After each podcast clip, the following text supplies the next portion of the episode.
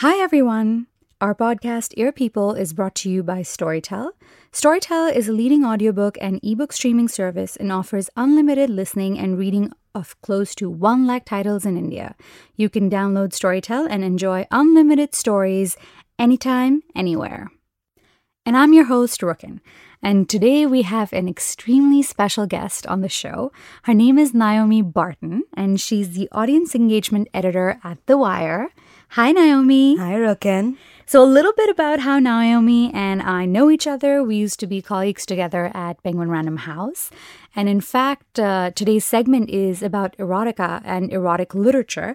And she's the first person to have ever recommended me uh, stories to read because I would always just go online on literotica.com and, and find these like garbage stories which wouldn't really do the thing for me. And at the World Book Fair, she comes up to me and she's like, Rukun, there is a beautiful book and you have to buy it. Um, so who better to get on the show than Naomi? Hi, Rukun. Thanks for calling me in. I actually have a really funny story about that. So, Rukun and I used to be colleagues. As she said, what she omitted to mention was that Rukun was my boss. Um, one of these days, when I was on the computer with her behind me trying to check for something, and I typed in the letter L, and the first thing that popped up on my browser was Literotica. And I remember Rukun looking at me being like, Yeah, girl, damn, you get it. Which was. That's true. That's actually really true. Yeah. Uh, so, but Naomi, you have to tell me. I think I got into reading erotica um, for very different reasons. Mm-hmm. Like whenever I would, I would feel that okay, I've watched visual porn 30 days straight in a row mm-hmm. and then i'm like okay perhaps this is gonna screw up my uh, actual sexual experiences with partners so let me try to switch the format so uh-huh. that i'm not being you know influenced too much by what mainstream porn porn is supposed to be like. Mm-hmm. So I I went online and I googled it. That's how I was exposed to uh, erotica. But I feel that in our conversations previously, you've mentioned to me that you've been a reader since a very young age. Oh yeah, um, that was so strange actually because it I wouldn't necessarily call it the high quality erotica. Um, I used to read Harry Potter fan fiction when I was really young, so like say 10 or 11 years old, um, because the next book wasn't coming out and I wanted to get some more stuff there, and you kind of fall into the fan fiction fandom sort of area. Um, and what I didn't realize at the time was that a bunch of people had just been taking up the characters from the universe and making them have a lot of very, very odd sex. yes. So my introduction um, to sex and erotica involved a lot of wands, let's say, and wand waving. um, but yeah, I got into it really early, and uh, it it kind of influenced how I process porn altogether. So I can't watch video porn anymore. It's just kind of gross for me. Uh, for me, I'm still navigating navigating my oh, way yeah, around. Yeah, yeah. Uh, but it's funny that you actually mention uh, fan fiction because uh, when I first read this piece of literature called Fifty Shades of you know Grey, Darker, and Freed, um, I didn't realize that it was a spinoff from the Vampire series mm-hmm. Uh, of fan fiction, and I was going through a breakup, and it was just a book that uh, was pitched to me as a very sexually charged book, and all the mothers and middle-aged women were reading it at home. Uh, so I was like, let me let me give this a shot. I got all three of them. I read them page to page, cover to cover, keeping my feminism aside for for the for that week, and I I, I mean, I'm almost like guiltily ashamed uh, to admit that I really enjoyed it. I mean, I was 26 at that point. I think it really helped me recover from the shitty breakup that I was going through. And perhaps now I would not be able to enjoy it as much because when I read it, I'm just like, oh, she can't be biting her lip that much, you know, during a day. Or like you you can't have sex every three hours. It's impossible for that to take place. Mm-hmm. Um, but every now and then a scene has still really, you know, stayed with me. Um, but uh, uh, one of these days uh, i went back home and you know the three books were still there and it was near my mother's desk and i was just like uh, mama have you read them? And she's like uh, she, she was so coy and shy. So she's like yes. And i'm like well what did you think? And she just like you know gave me a shy smile and she just evaded this conversation and i was oh, like mommy. yeah i was like have you and dad had a conversation about it? And she's just like shut up. And that was the end of that but um, I think that was very integral. And thanks to Fifty Shades of uh, Grey and E.L. James, I was able to get over that crappy relationship. Yeah. But uh, yeah, sorry. No, no, go ahead. Uh, I feel like a lot of women were influenced by that and actually was a sort of seminal change, seminal, uh, in the publishing industry. So I think the time at, at which it happened, the books industry was really worried about whether or not ebooks was going to uh, cannibalize on print book sales as well. Hmm. Um, and there'd been like a massive drop in book sales generally. Um, and what ended up happening was that in the year 2013, um, Fifty Shades of Grey actually ended up contributing like a massive amount to the general cost of publishing in total. And a lot of that was because people could read them on their Kindles. Oh, so absolutely. They didn't have to worry about people, you know, peep- peeping on the cover and being like, oh my God, this is an embarrassing book to read on the train. Yes, yes. And I mean, that's why it was very popular with the mothers, right? Mm-hmm, mm-hmm. Oh, hallelujah for that. Uh, so tell me, so uh, in terms of favorite erotica stories, are, are there books that you keep going back to? Uh, for me, erotica is a very um, need purpose mm-hmm. kind of mm-hmm. a you know consumption. For you, is it a regular consumption? Because you read sci-fi, you read nonfiction, you read fiction. So at what point do you read erotica unlike me which is like 9 p.m um i feel like it's a little bit of both um erotica i think as an art form is severely underrated and so you have people within literature as well who've been writing erotically for so long um, and who don't get the kind of spotlight that they deserve on them. Um, Tiffany Reisz is one of them. She, if, if you like BDSM in particular, mm-hmm. um, she does a really feminist take on them. Um, and I think what ends up happening is that instead of, uh, you can start off with something just because you're horny, um, because, you know, you go in and you want to read something to be yeah. able to at that nine o'clock slot. but I think what ends up happening is that even if you come into something um, out of the horn, uh, you can end up staying with it just because it's it's powerful writing. It's it's it's I, I love the fact that you actually mentioned feminism um you know in in your consumption of erotica. Do you feel that there is a plethora of literature which is accessible to us when it comes to you know uh, erotica which is written either from a women's point of view or a, a man's point of view but not the regular humdrum you know he comes on her face and she's just so thankful for him to have had sex with her. Um, absolutely not. Um, I feel like erotica does the same thing across the world, which is that it reflects the mores of the public. Um, so, in as much as feminism and consent and feminist related ideas of sex um, are fairly niche, you'll, you'll end up seeing those things playing out in terms of the kind of output that gets produced for erotica and porn as well. So, I think if people want to search for it now, there actually is a fair bit. Mm-hmm. Um, but it's, it's it's not fair to be able to put that on the same level as, say, for instance, the amount of access that regular porn or regular erotica might get, simply because of the volumes and the differences in the volumes. And yes. you know, when you want to have when you want to look at an equal playing field in terms of what that access looks like, it's not that if people already know it exists and then they're searching for it, then they can find it. Mm-hmm. So much as it should just be part of what normal looks like. Exactly, because had you not exposed me to that book. And for the listeners, this is uh, a thousand essays compilation um, called Desire.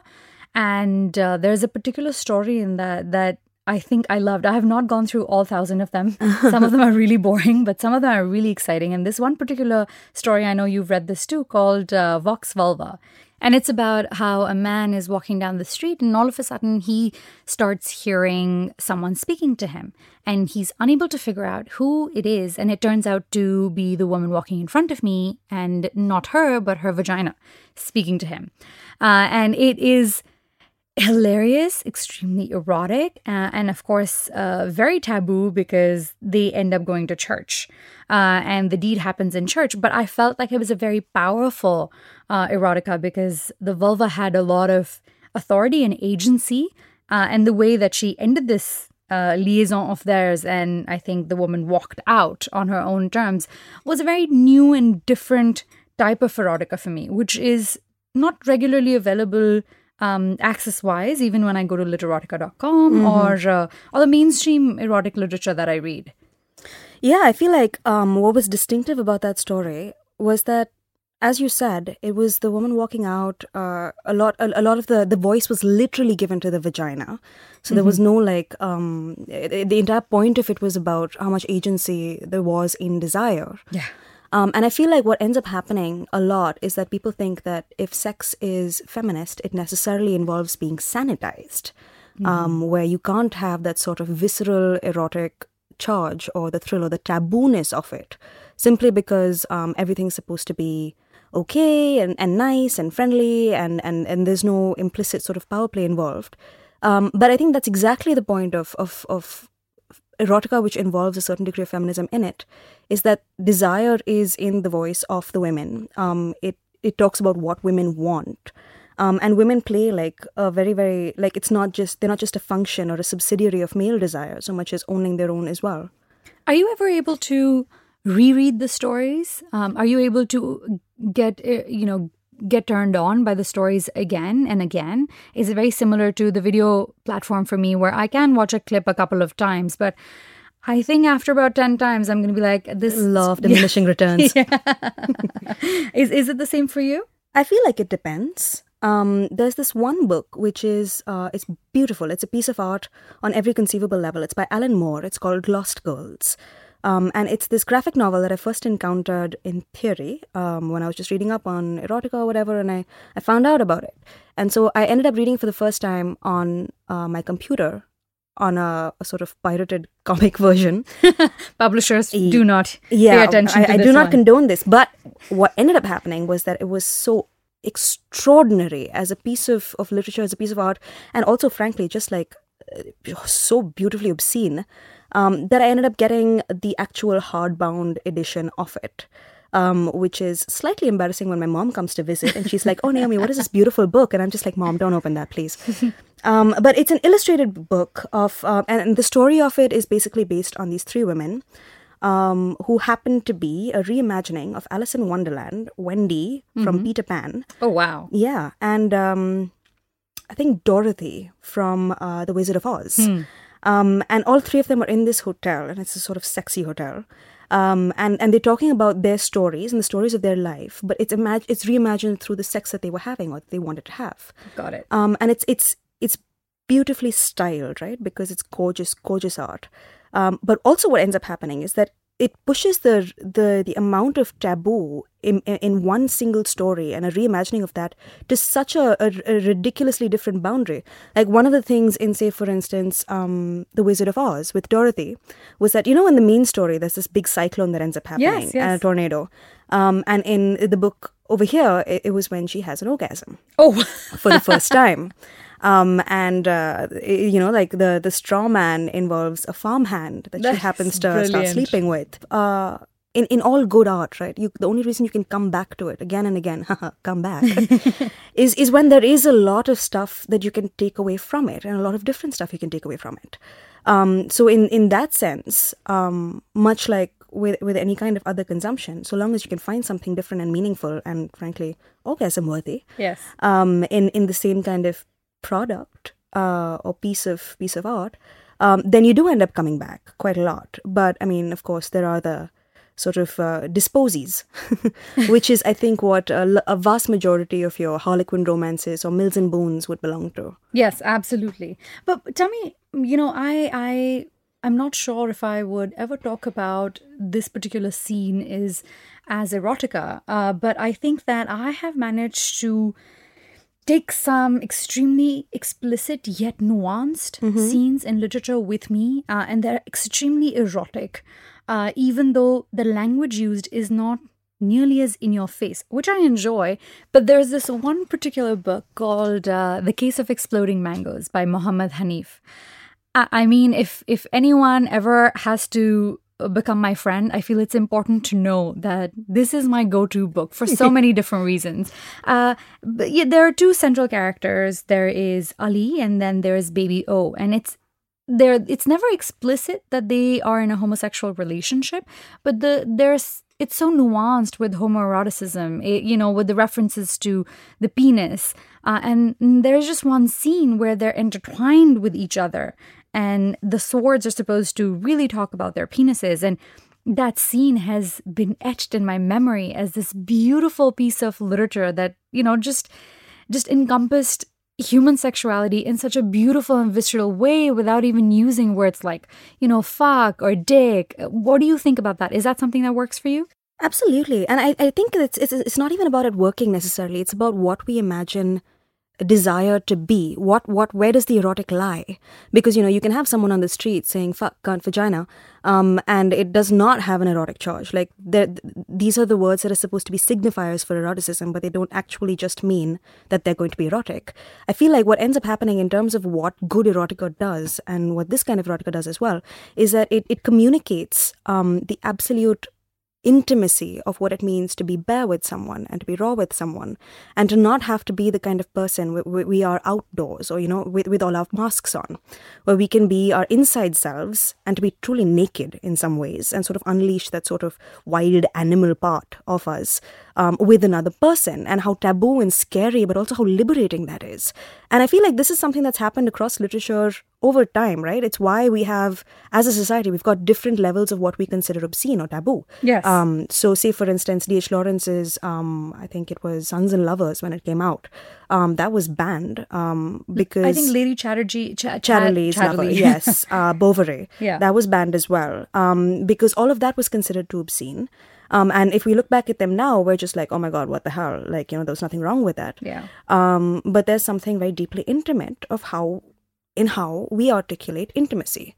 Like, so when a good writer, and what a good writer can do, is to be able to communicate that feeling that happens if you look across a room into somebody's eyes and there's a frisson. And if you can feel that feeling, that by itself is, is, is like a lot more charged than, say, for instance, why a lot of people have been falling out of love with porn. You know, yeah. you just have some guy with his dick out and it doesn't mean anything. It's completely meaningless. There is no intimacy. There's nothing to be gained. There's nothing to lose. You're not giving yourself in it and you're not sort of seeing yourself reflected in it. Hmm. Um, so in that sense, yeah, I feel like uh, a lot of very, very powerful literature that is very, very sexual um, is nuanced. Is is nuanced as well, um, and and that is what good sex does, right? Like regular, ordinary plebeian sex can exist, and that's fine, and there's a place for it. But good sex will be nuanced. Um, and and it'll reflect in the kind of literature that we're producing as well. I love I love how you put that last line. This is exactly why we have you on the show. uh, you know, for me, uh, is is there there is a certain kind of erotica that I can't read. Mm-hmm. Uh, it's it's the same kind of thing for me where there is there there are many kinds of visual porn that I can't consume. Mm-hmm. Either politically it's not okay, or it just doesn't do it for me, or I find them too obscene what are you what, what is it that for you in literature is is any kind of erotica obscene for you or are you able to read it with as much passion and enjoy it with as much um you know fervor as you are with some of the others? Because i read marquis de sade and i have to tell you i i couldn't stomach it. Mm. um i'm not placing any kind of judgment but it made me extremely uncomfortable. And i think that knowing what i know it has been very difficult for me to uh, enjoy it. Uh, so is, is that something like that that works similarly for you? Absolutely. I feel like um, this is this is talking about two separate things here. And on one hand, you have what is personally palatable to people in terms of the kind of kinks that they have, um, which is completely fair. And uh, as as they say in the kink community, don't yuck my yum. so um, whenever anyone's comfortable with what they're doing and what they're producing, um, that's their business, and that there's an that's an absolutely no judgment space. A lot of fantasy. The point of fantasy is that one shouldn't judge it, no matter what it is. Um, but on the other hand, there's a lot to be said about how narratives of sex are influenced by how we are influenced by narratives of sex. So, like, what came first, the chicken or the egg? Um, did we decide to glorify the violence against women um, as a sexual thing to do um, before these narratives came in, or do these narratives just reflect that? Um, so, right now, I think um, there's a lot to be said about how, like, say, for instance, the Marquis de Sade, um, that was supposed to be the pinnacle of what was considered um, sadomasochistic sex. Yes. Um, he literally gave the genre its name. Yeah. Um, and and so I don't think that there's ever been necessarily a space where um, he would have been considered for popular consumption. Period, because that was always a fairly fringe piece of literature. But there was a fairly vocal uh, section of, of, of of the literary audience that would have considered that among the best pieces of literature to exist. Hmm. And I think that is what we're discussing. Like, do we still want to consider that kind of literature quality literature in terms of the erotica space? Um, and and that's where I think that yes, I think as a as a as a community, as a as a world, we can move on from the Marquis de Sade because frankly, a lot of it was just violent. Um, and the people and the purveyors of that kind of porn were men. The porn was designed for men. Uh, the idea of what female eroticism might even have begun to look like had not entered or not in a big way entered the consciousness. Absolutely. Um, and as such, so you had um, like, and I find this really interesting, right? Because uh, Marquis de Sade is one, um, and then you have Tropic of Cancer and Oh, yeah. Capricorn by Henry Miller. Um, which I haven't read, but what I have read is is Opus Pistorum, which is the works of the Miller. Um, and uh, i i even that writing, it's I think what they wanted and the obscenity that they were trying to reach over there, or what thought was the pinnacle of obscenity, was how many barriers of the taboo they were pushing um, in in a in a out of an urge to get a sort of shock reaction. Yes. like you know like this is the is the difference between why the blair witch project in horror has managed to continue to be a cult horror fiction film um, as against these sort of jump scare horror movies which come in like a dime a dozen and they're never going to sort of make their mark. Um, so what happened with henry miller like if in, in one of these scenes you you see like uh this this dwarf woman who is um there, there, there there's going to be some sort of attempted gang rape gang rape going on. Um and then it stops because her alsatian dog comes in and takes over instead and she likes doing it with a dog. Um and you know like that's the kind of thing exactly it it, it elicits a very kind of visceral ew Yeah. um, um, but I feel like the the proximity that that has to the sexual is what caused that sort of reaction to be like, okay, is this what visceral obscenity feels like? Got it. Um, and relative to that, um, Anais Nin, who was involved with Henry Miller at the time, also wrote a significant amount of fantastic erotica. Did she write the story of O? Mm, I'm not sure. I don't think so. I think she wrote she wrote Delta of Venus. Yes. Um, and uh, one of those stories in Delta of Venus um, has this beautiful scene um, where it features this woman walking into a theater. And this is a burlesque that's taking place. And she stands up uh, next to some guy who's sitting on his chair. And she pulls up a skirt. And she puts her foot up on the chair next to him. And she applies lipstick to her nether lips, as it were. And it's such a small, elegant, peaceful act. There is no violence in that act. But it was such a, a, profoundly charged kind of moment just because of the amount of implicit power involved Yes. in the movements of it and the dance of it. Um, so, and, and Anais Nin, for instance, while she is considered one of the, the biggest sort of voices in erotica and literary erotica particularly, um, she, when she was writing erotica and uh, when she was doing it for a job, um, she was doing it on commission. And this man said to her, when he got her first stories, he's like, take out all the poetry. I do not want sex with poetry. Just give me the dirtiest, filthiest things you can think of. And every time she'd send in more stuff, he'd come back with being like, No, the poetry keeps coming in here. Take out all the writing, take out all the love, take out all the beauty. I just want the filth. Um, and I feel like that is the perfect way of articulating the kind of dichotomy of what we're seeing here in terms of what constitutes too obscene versus not obscene enough Yes. um, there's a massive amount of space to be able to have a pushing of the taboo of erotic charges of, of, of just obscenity generally um, while still having a space to be able to acknowledge the actual humanity of the people involved in it so yeah that is what i think about it Wow, I think um, this is exactly why you had we had you on the show, Naomi. Uh, thank you so much. I definitely think I will need to re-listen to a lot of what you've said, uh, lest I forget. Um, but thank you, and I hope that our listeners have really enjoyed. Uh, the show today. But before we end this podcast, we definitely have a couple of recommendations coming from Naomi and my end. I think Naomi, three please recommend. I really don't know much about this space, so I'll have one recommendation, but let's hear yours. Um, I actually have three recommendations that are for different kinds of people. So if you are the kind of person who isn't looking to get a little bit too hardcore, but you just want something soft and sweet, but also incredibly sexy um, and feminist as hell, um, then check out The Kiss Quotient by Helen Hoang. Um, she talks about stuff like consent while making it so incredibly sexy that the next time some guy's coming up to you and saying consent isn't sexy, just ask him to read this book. the next one I want to recommend is Taking It Up a Notch. Um, this is by Tiffany Reisz and it's called the Sin series. Um, this is one which is it does push the boundaries of what is considered taboo a lot but there's a l- massive amount of focus on how consent is articulated Uh, it talks about someone who is a dom and she works within like a bdsm sort of fetish uh, community uh, so uh, i actually had a lot of help in terms of how i could articulate my boundaries in bed while reading this this book. And of course, it's incredibly, incredibly sexy.